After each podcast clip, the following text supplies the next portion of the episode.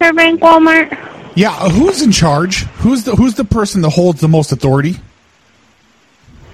Uh, what's your call regarding? Well, the pro- the problem is, uh, my gr- my parents they came in, they took my daughter in and bought her a birthday present, and I have an issue with the toy. They somebody sold my my grandparents, and they sold them a whore in a box. A what now? A whore in a box.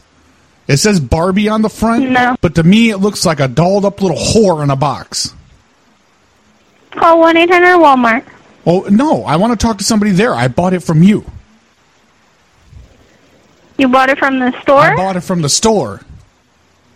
you still have the receipt? I don't have the receipt. My parents bought it. It was for my daughter. It's for her birthday. So you should be you should have to be 18 to buy this. This is ridiculous. No, you don't have to be eighteen to purchase a Barbie doll. You Why can not? purchase it anywhere from the toy department. Yeah, that's what I don't understand. Why is it in the toy department? Why is it not like by the adults, by the sexual contraception and all that? We don't sell anything like that, sir. But it's a whore in a box. All of, yeah, that's to your own opinion.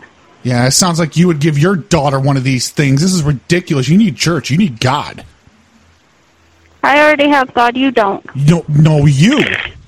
You understand? No, you don't. It's not very Christian of you to sit there and say, "Hey, you should model after this. You should be want to become this. You get liposuction. You be all skinny, and you should look like a whore. You get dolled up for men.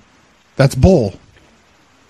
Your issue is with your grandparents who purchased it, not the Walmart store. No, we're not the my- ones who told her my to buy issue it. is you and your loose morals.